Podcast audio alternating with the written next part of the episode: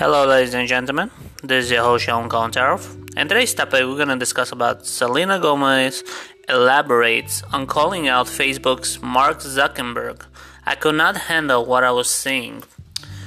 Growing up as a star, the Disney Channel, Selena Gomez learned to stay quiet in controversial issue.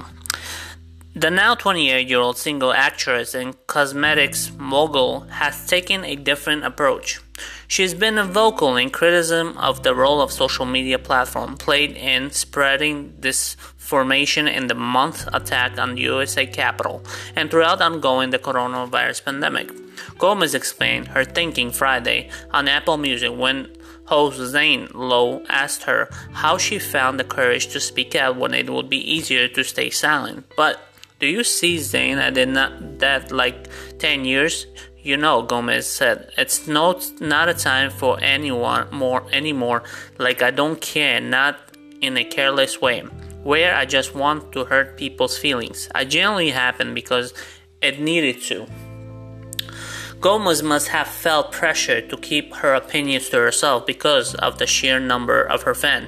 She's been in the public eye for the most of her life. She famously appeared on the children's show Barney alongside friend Demi Lovato when she was seven before finding success with Disney and then more growing up fare such as starring as Spring Breakers exclusive producer Netflix drama 13 Reasons Why and hosting cooking series Selena Plus Chef on HBO Max. Her most recent comments about holding social media leader responsible for the state of country came after supporters of President Donald Trump stormed to the USA Capitol on January 6, and the day since the violence, Zuckerberg's Facebook and other platforms have banned the outgoing president at least until it, he leaves office. I think I started with reaching out to people immediately, like directly. I wasn't afraid to call out Mark Zuckerberg and speak what I want to speak because I could not handle what I was seeing, Gomez said. And it's like already we're getting progress. For me, Gomez said, I can't stand the fact that people have to know there's a neo-Nazi group online, and there are hate group online and misformation from USA voting to the coronavirus. They're not allowing to do that. This is supposed to be a place where people share, you know, their life, not to create hate and hurt people. Gomez remarked, and she can get pretty heated over the subject. I just think that it's necessary to call people out who are responsible, but at the same time being able to do what I can she said. The singer also talked about De Una Vez, her new Spanish language track, her second following of Un Año Sin Lluvia in 2010.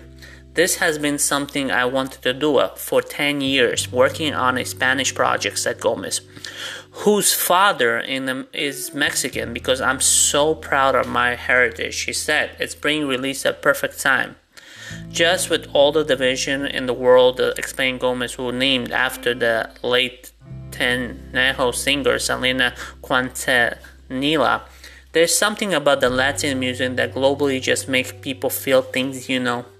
When Lowe asked her what it was like to sing in Spanish, Gomez told him that it was challenging. She said in February 2018 that she wasn't fluent in the language, although she wanted to be.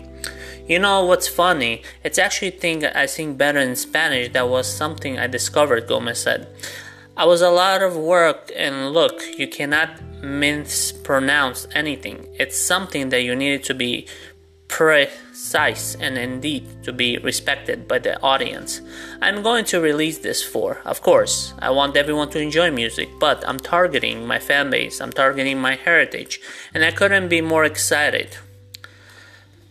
So yeah, as you're aware, Selena Gomez has got to say anything on social media, and I think that's pretty cool actually. That she speaks out her mind, um, not like other celebrities hide behind cameras and don't say anything. You know, I mean, you know, you're always gonna say what you think about what's wrong and what's right. Anyways, guys, thanks for listening. I hope you enjoyed this topic. Don't forget to check out my website, shalomtopics.com, and don't forget to subscribe my YouTube channel channel, Sean Colin Thank you. Bye.